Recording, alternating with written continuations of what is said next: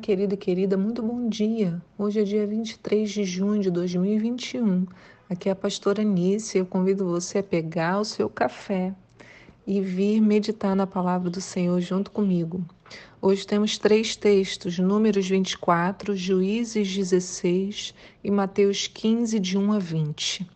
E a pergunta para nós hoje é: o que os cabelos de Sansão têm a ver com o esforço que fazem para me destruir? Então, o que, que o cabelo de Sansão tem a ver ou vai me ensinar sobre o esforço que fazem para me destruir? E não, eu não estou falando das pessoas que querem ver o seu mal. Invejosos, inimigos humanos são apenas instrumentos nas mãos do nosso maior inimigo, que é o Satanás. Há um plano perverso desde sempre para tragar a nossa alma e nos fazer descrer das coisas do, do alto, nos tornando totalmente fracos. Essa disputa, que muitos negligenciam, acham que é bobagem ou até exagero, acontece todos os dias, diante dos nossos olhos e muitas vezes não vemos. Seguimos com as nossas vidas acreditando que está tudo bem, que as ocorrências em nosso cotidiano são aleatórias e que nada vai nos atingir, afinal somos cristãos. Mas muitas vezes esse comportamento nos torna tão desatentos que baixamos as nossas armas espirituais e andamos por aí, sem qualquer armadura, completamente desprotegidos. É isso que poderemos observar hoje na história de Juízes 16 com Sansão. Esse personagem que volta aqui novamente, falamos sobre ele há dois dias, ele vai nos mostrar como o inimigo pode ser insistente e às vezes a gente nem ao menos percebe as suas artimanhas. Vamos lembrar que Sansão havia se envolvido em uma grande querela com os, os filisteus. Tudo por sua insistência em se casar com uma mulher desse povo, contra a vontade de todos, dos seus pais, do Senhor. Pois bem, essa mulher, à época, traiu Sansão, insistindo com ele que lhe contasse a resposta de um enigma que ele havia proposto aos filisteus por ocasião do seu casamento. E essa esposa de Sansão insistiu tanto com ele para que ele contasse para ela a resposta, e quando ele conta, ela entrega esse mistério para os filisteus e Sansão per perde a tal aposta. Já ali, Vou te dizer, eu fiquei irritada com Sansão por ele ser tão bobo. Como é que ele podia entregar assim tão fácil? Diz a Bíblia que a mulher ficou chorando no ombro dele por sete dias e aí ele não aguentou. Diz assim: ela murmurou durante o restante da semana, que duraram as comemorações de núpcias. Está lá em Juízes 14, no verso 17. Por fim, no sétimo dia, Sansão lhe revelou o segredo, porquanto ela continuava a lamentar e chorar sobre seu ombro. Então a mulher ficou falando, insistindo, falando, falando, e ele não aguentou. Mas, gente, ele sabia o que ela ia fazer com aquela resposta, mas ele não aguentou. No capítulo de hoje, em Juízes 16, Sansão se envolve com uma outra mulher chamada Dalila. Ela é uma mulher de Sorek, é uma outra região. Agora veja, é, nós vemos, nós vimos no devocional, se você não acompanhou, pode voltar lá em qualquer é, lugar aí, é, leitor de podcast que você vai encontrar. Eu acho que foi na segunda-feira quando nós aprendemos o que essa, essa confusão que Sansão se meteu vai trazer, né? Ódio sobre ódio sobre ódio, não só sobre Sansão, sobre outras pessoas, uma confusão imensa, né? Agora, Sansão envolvido com essa mulher Dalila, quando ele se envolve com ela, os filisteus vão até essa mulher com uma proposta. A proposta era: os governadores do filisteus, dos filisteus foram procurá-la, no verso 5, e lhe propuseram assim: seduze Sansão e descobre de onde vem a sua força extraordinária e com que meio poderíamos dominá-lo e amarrá-lo para então o subjugarmos. Cada um de nós te dará 13 quilos de prata. Olha, a proposta é igual a que eles fizeram para a esposa de Sansão anteriormente. Seduz Sansão e descobre de onde vem a sua força. A partir daí, o que vemos é uma completa repetição do que aconteceu anteriormente. Assim como a esposa de Sansão fez, Dalila também fará. A estratégia de Dalila incluía sedução e insistência ingredientes explosivos, concorda? A dinâmica tornou-se então como vemos nesse texto aqui, ó, no verso 6. Dalila indagou a Sansão: "Conta-me, pois, eu te rogo, de onde vem a tua maravilhosa força, e somente de que maneira poderias ser vencido e amarrado?" Aí Sansão diz a ela assim: Olha, se me amarrassem com sete tiras de couro novas, ainda úmidas, ficarei tão vulnerável quanto qualquer outro ser humano. Dalila foi lá, contou, e os líderes dos filisteus trouxeram a Dalila sete cordas de arco frescas, que ainda não tinham sido secadas, e ela usou-as para amarrá-lo.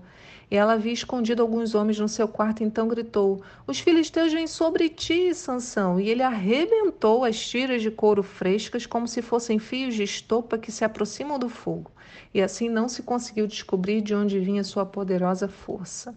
Ai, gente, pensa aqui comigo. Isso aconteceu diversas vezes. A Bíblia, só a Bíblia narra três vezes. Em todas elas, Dalila seduz Sansão, pede para saber o segredo. Ele inventa uma resposta, mas ele vê o resultado. Ele diz: Ó, oh, eu serei, é, eu perco minhas forças se fizerem isso. Aí ele vê que Dalila faz exatamente aquilo e o entrega para os filisteus. Ele vê o que acontece quando se deixa seduzir. Logo após a sedução, ele é traído. imediatamente após, e ele continua com a mulher e continua se rendendo aos apelos. Me dá uma revolta isso. Por quê? Essa é a pergunta que me vem à cabeça. Como pode Sansão não sair desse relacionamento? Como que ele continua lá, apesar de todas essas traições? O texto vai nos mostrar que o erro de Sansão foi achar que em todas as vezes Deus o ajudaria a sair da situação, que Deus o livraria dos filisteus. Mas chegou um dia em que isso não mais aconteceu. O que precisamos perceber é que Satanás faz a mesma coisa conosco. Ele não fica mudando sempre de estratégia e nem precisa, porque nós sempre caímos, sempre. Ele utiliza de nossas fraquezas e tem toda a paciência para continuar insistindo até nos pegar mais desatentos, assim como Dalila fez com Sansão. É o que acontece conosco, nós caímos, simples assim, desde a fundação do mundo, o padrão de atuação é o mesmo. Foi assim com Eva e está sendo assim com Sansão e é assim conosco. Vamos acompanhar o momento que Sansão cai de vez. O que, que lhe acontece? Será que Dalila dessa vez fez algo especial? O verso 15 diz assim: Protestou-lhe Dalila. Olha só, hein? O inimigo cheio de liberdade com Sansão, né? Ele nem ao menos é, questionou a continuidade dessa relação. Dalila disse a ele: Como podes dizer que me amas se o teu coração não está comigo? Então Sansão falava ainda, né? Estava apaixonado. Três vezes me fizeste de tola e não me fizeste saber a verdade sobre onde reside a tua grande força. Como todos os dias, olha o texto, como todos os dias ela o importunasse com a sua insistência, ele foi se cansando dia após dia, a ponto de angustiar-se até a morte. E lhe abriu todo o coração, revelando a ela o seu segredo. Ele disse: Jamais se passou navalha sobre a minha cabeça, disse ele, porquanto sou nazireu consagrado desde o ventre da minha mãe. Por isso, se fosse rapado todo o cabelo da minha cabeça, a minha força extraordinária se afastaria de mim, e de fato eu ficaria tão vulnerável quanto qualquer homem. Então, Dalila sentiu que finalmente Sansão lhe havia aberto o coração de verdade e revelado todo o seu segredo. Em seguida, mandou chamar os líderes dos filisteus por meio da seguinte mensagem: Vinde agora, mais essa vez, porque ele me contou toda a verdade sobre o seu segredo. E os príncipes dos filisteus voltaram a ela, levando toda a prata prometida, fazendo com que Sansão adormecesse no seu colo. Ela chamou o homem para vir e rapar todo o cabelo e as sete tranças da cabeça de Sansão. Depois o afligiu e, humilhando-o, viu suas forças se esvaírem. Então Dalila o chamou: Sansão, vem, vê, os filisteus estão voltando. Acordando do sono, Sansão disse assim: Ó, sairei e me livrarei deles como das outras vezes. Entretanto, ele não tinha notado que o Senhor já havia se retirado dele. Olha só essa esse desfecho, como se todos os dias ela o importunasse com a sua insistência, ele foi se cansando. Ela não mudou em nada a estratégia, apenas continuou insistindo. Você acha que por resistir ao diabo uma, duas ou três vezes ele vai parar de atuar?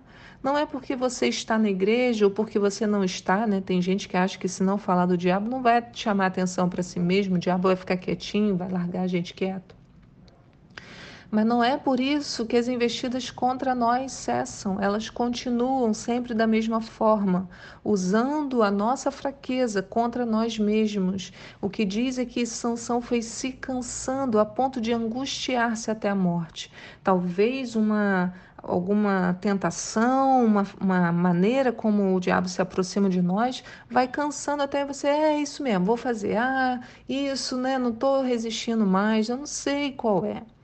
É o que o texto de Tiago 1, que eu gosto muito, já falei muitas vezes sobre ele, no verso 13 nos ensina, diz assim: Entretanto, ninguém ao ser tentado deverá dizer: Estou sendo tentado por Deus. Ora, Deus não pode ser tentado pelo mal e a ninguém tenta.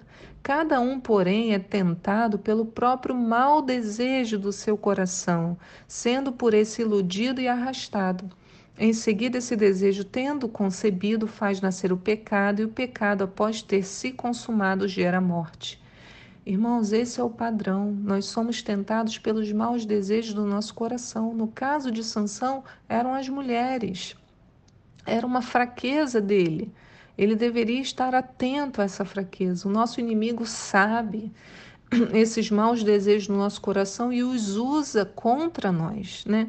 Pela fala de Sansão diz que acordando ele do sono, né, quando Dalila é, grita, olha, vem os filisteus, ele diz assim: sairei e me livrarei deles como das outras vezes, porque ele achou que o Senhor é, ia socorrê-lo, né?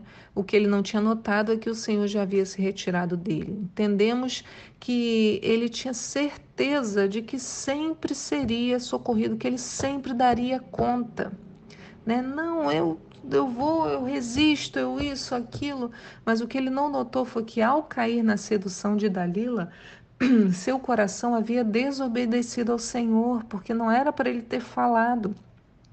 E por isso o Senhor já havia se retirado dele, né? Ele tinha um pacto com o Senhor, ele não podia cortar o cabelo. Quando ele abre isso para Dalila e Dalila corta o cabelo, acabou a comunhão, que no caso de Sansão era por esse estabelecimento ali dessa consagração, acabou a consagração. É o que acontece conosco. A queda promove o afastamento, a não ser que o busquemos novamente.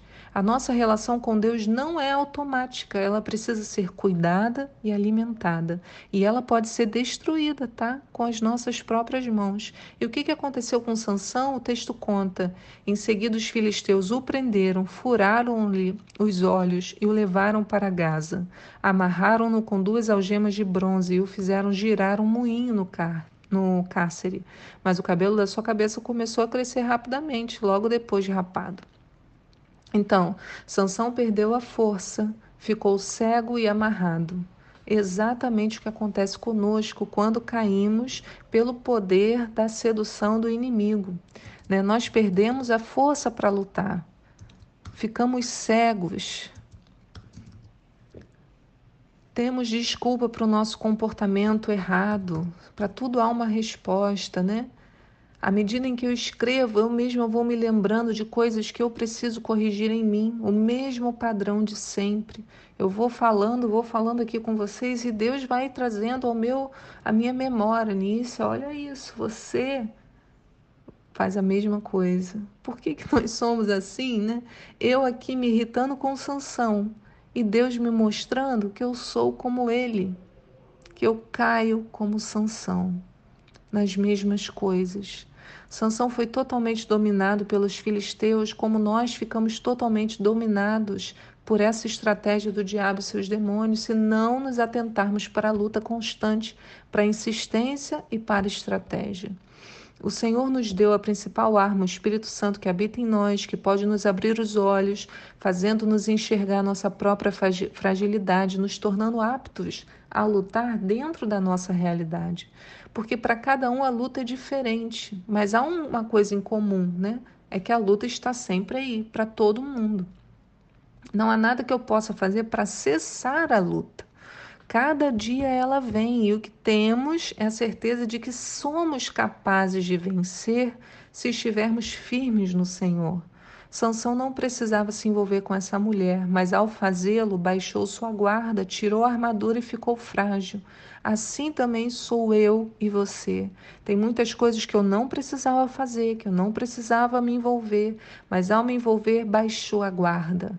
Tiro a minha armadura, fico completamente fragilizada. Na história, Sansão ficou preso e humilhado por algum tempo. Os filisteus comemoraram muito essa vitória, várias festas, canções. E em meio a uma dessas festas, eles mandaram trazer Sansão para um espetáculo humilhante. Apesar de cego, né, os cabelos de Sansão, como nós lemos, voltaram a crescer.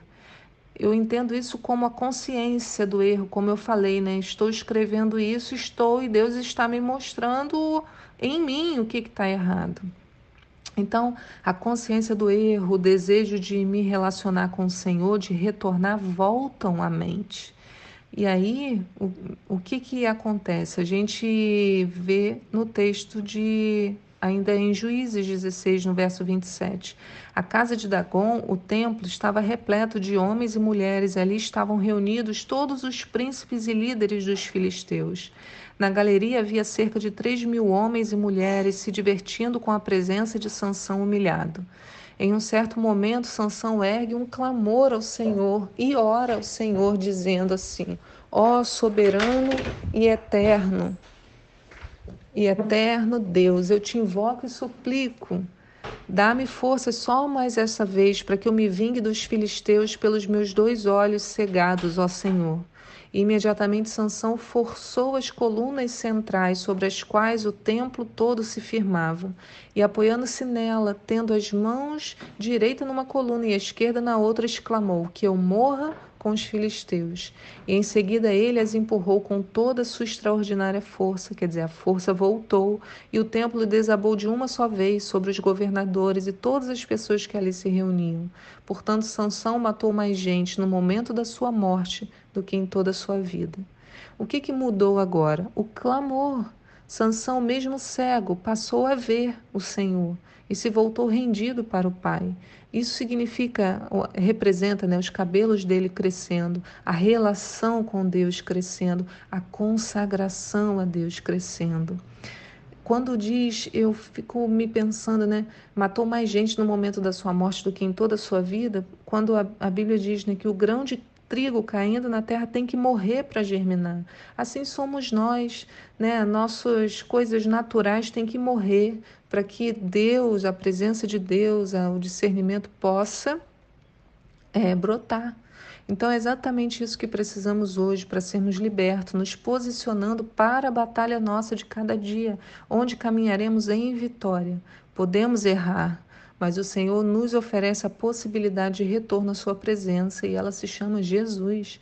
Entenda que ah, o erro de Sansão também lhe trouxe consequências, cego, né, afastado, sofrendo na prisão. O Senhor não quer, por isso que o Espírito Santo vai nos conduzindo. Se a gente estiver ligado nisso, não entra nessa. Nícia, observa isso. Nícia, fica atenta àquilo. E às vezes eu jogo essas falas para o lado e continuo porque quero, assim como foi Sansão querendo aquela esposa, né? Mas aí o que, que acontece? A gente vai sofrer as consequências. Quisera o Senhor poder sempre né, nos tirar desse caminho e às vezes nós precisamos cair para que na morte a gente encontre, mesmo cegos, os nossos olhos passem a ver o nosso Senhor.